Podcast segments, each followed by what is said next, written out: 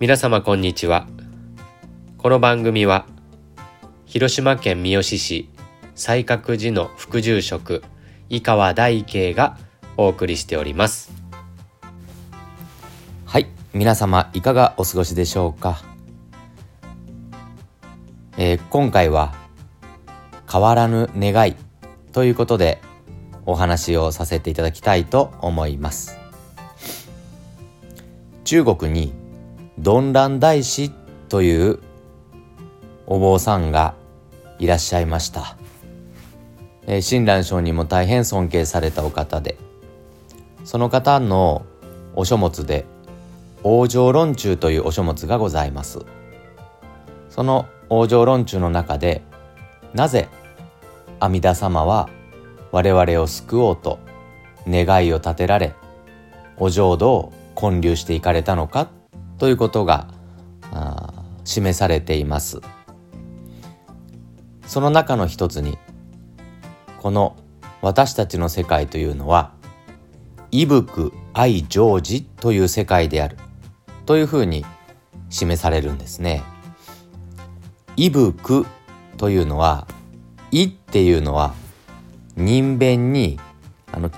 奇跡の奇というふうに書きましてこれは「よる」物事がな何々によるという意味が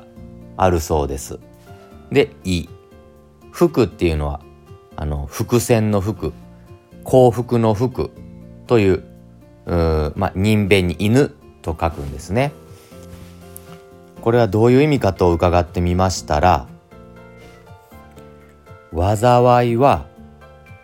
福のよるところ。で福は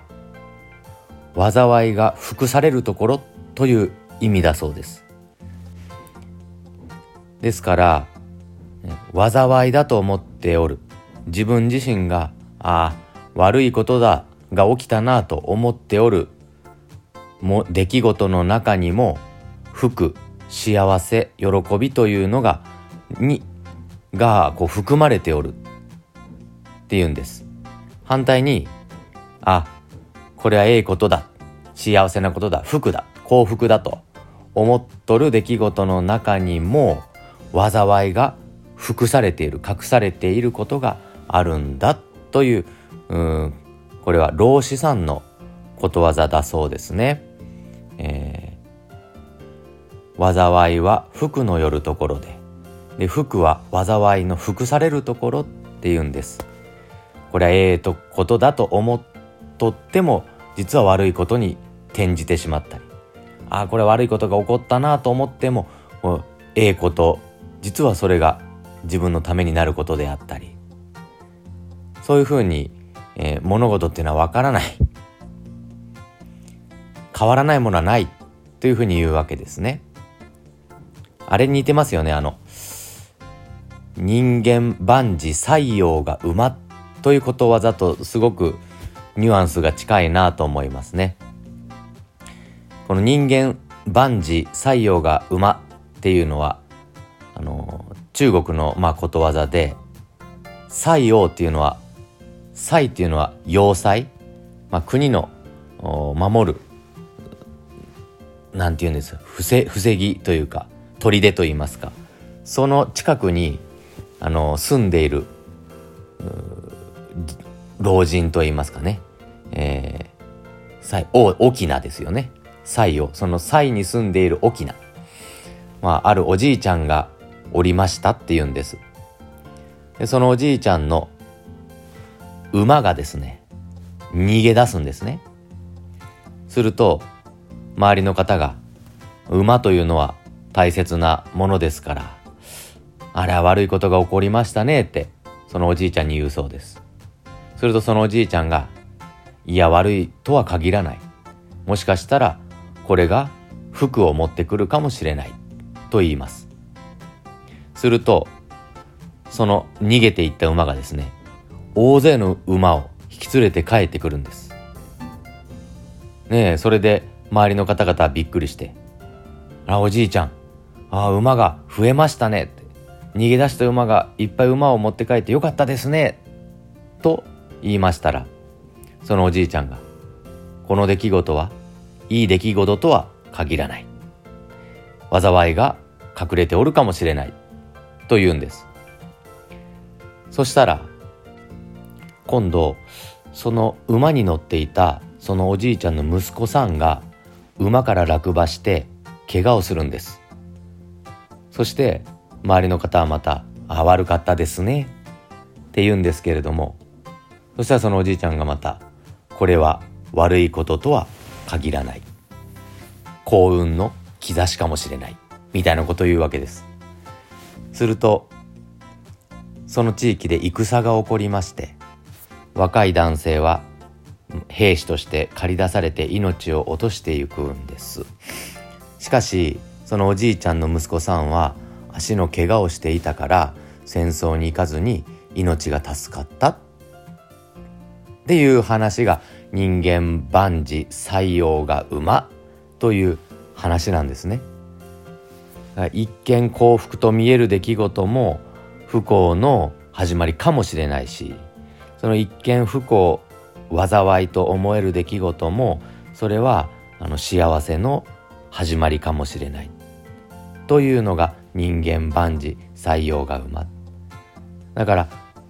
物事がうまくいっておる。調子のいい時も調子に乗る必要はないしああこれは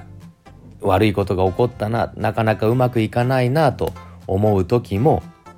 そこそんなにへこんでえー、落ち込む必要はない必要以上に悩む必要はないんだというような教えが、含まれているのが人間万事採用が馬ということわざでこの往生論中で示される「ぶく」というのとすごく、まあ、近いなということを思います。ただこの往生論中はその悪いことの中にもいいことが隠されているかもしれないからあそこまでねネガティブになる必要はない、えー、もしかしたら幸せの前兆かもしれないというような、ま、受け止め方というよりはこの世の中というのは幸せだと思っとることがすぐ転じていく。また不幸だと思っていることもすぐ転じていって変わらないものはないんだって。変わらない幸せはない。ええことが悪いことになったり悪いことがええことになったりしてどこにも心の安心がない。常に不安を感じながら。はいこれで大丈夫だと。決して安心することのできない。そういう世界が我々の世界なんだ。だから阿弥陀様は願いを起こしてくださって本当の変わらない安心安らぎの世界喜びの世界であるお浄土を建立していかれたんだというふうに 説かれるわけですね。阿弥陀如来の本願は必ず救う任せよと南無阿弥陀仏の港なり絶えず私に呼びかけます。この呼び声を聞き開き、如来の救いに任すとき、永遠に消えない灯火が私の心に灯ります。と、浄土真宗の救いの喜びという言葉の中で示されていますように、この変わらない喜びはない、本当の安心はない、すぐにコロコロコロコロと悪いことの中にええことがあったり逆にええことの中に悪いことが含まれとったりして変わらない安心というのがないこの世の中において。決して変わることなく絶えず安心して任せよ。必ず救うと願い働き呼び続けてくださってある。それが南無阿弥陀仏でありこの南無阿弥陀仏のお言われを聞き出会ってゆく中に永遠に消えない灯火が変わらない決して消えることのない灯火が私の心に灯されるんだって教えてくださるんですね。あの本願寺出版社から「みんなの法話」という本があの出されてましてねこれは本願寺出版社が本願寺新報というのを新聞を出してるんですけれどもその中のにずっと掲載していたご法話をこう取り出してあの紹介してくださっている本なんですけれどもその中にですね「願い」といううんテーマで書かれてあるご法話があるんです。これ達夫一葉先生という方があの執筆されていらっしゃる回でありますけれどもちょっとそこの中のお話をご紹介させていただきたいなと思うんですけどね。そのままちょっと一部分をご紹介させていただこうと思います。お朝事の時お参りをしながら阿弥陀様の顔を見て話をします。住職になる前傾いた古い本堂を見ながら言いました。いつか立派な本堂にお入りくださいますよう頑張りますから。待っていてください。と言うと阿弥陀様は安心せよ。必ず救うとおっしゃる。いや救ってくださるのはありがたいけれどそんなことより立派になるまで待っていてくださいね。と言いました。住職を継職し本堂落成の法要の時に。どうですか？皆さんのおかげで立派に完成して住み心地が良いでしょう。と言うと安心せよ必ず救う。とおっしゃる。そしてがんを宣告され治療の合間の外泊で久しぶりに本堂にお参りしました。阿弥陀様がんになってしまいました。情けない心細い思いのままに話しますと安心せよ必ず救うとおっしゃってくださいました。ただこのこと一つをずっと願い続け私に働き続けてくださいました。自分の願いのみに夢中になってずっと仏様の願いを忘れておりました。しかしその私が気づこうと気づくまいと休むことなく飽きることなく私に働き続けてくださいます。いつかその道が尽きた時そこにお浄土が開けているという言葉があります。まさに自分の願い自力の思いが尽きてしまったそこにすでに大きなお浄土が広がっているのです。私にかけられた誠の願いに我が身を知らされ仏にならせていただく命を賜るのです。このように、えー、ご執筆されていらっしゃいます。どんな時も元気な私が元気で、えー、仕事もバリバリやって、えー、頑張ってますっていう時も必ず救う。我に任せよ。傷ついた時も病に伏せてしまったその時も必ず救う。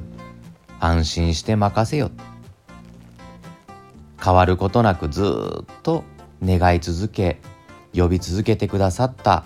働きが南無阿弥陀仏なんですね。阿弥陀如来の本願は必ず救う任せよと南無阿弥陀仏の港なり絶えず私に呼びかけます。この呼び声を聞き開き如来の救いに任す時永遠に消えない灯火が私の心に灯ります。決して安心することのできない。安住することのできない。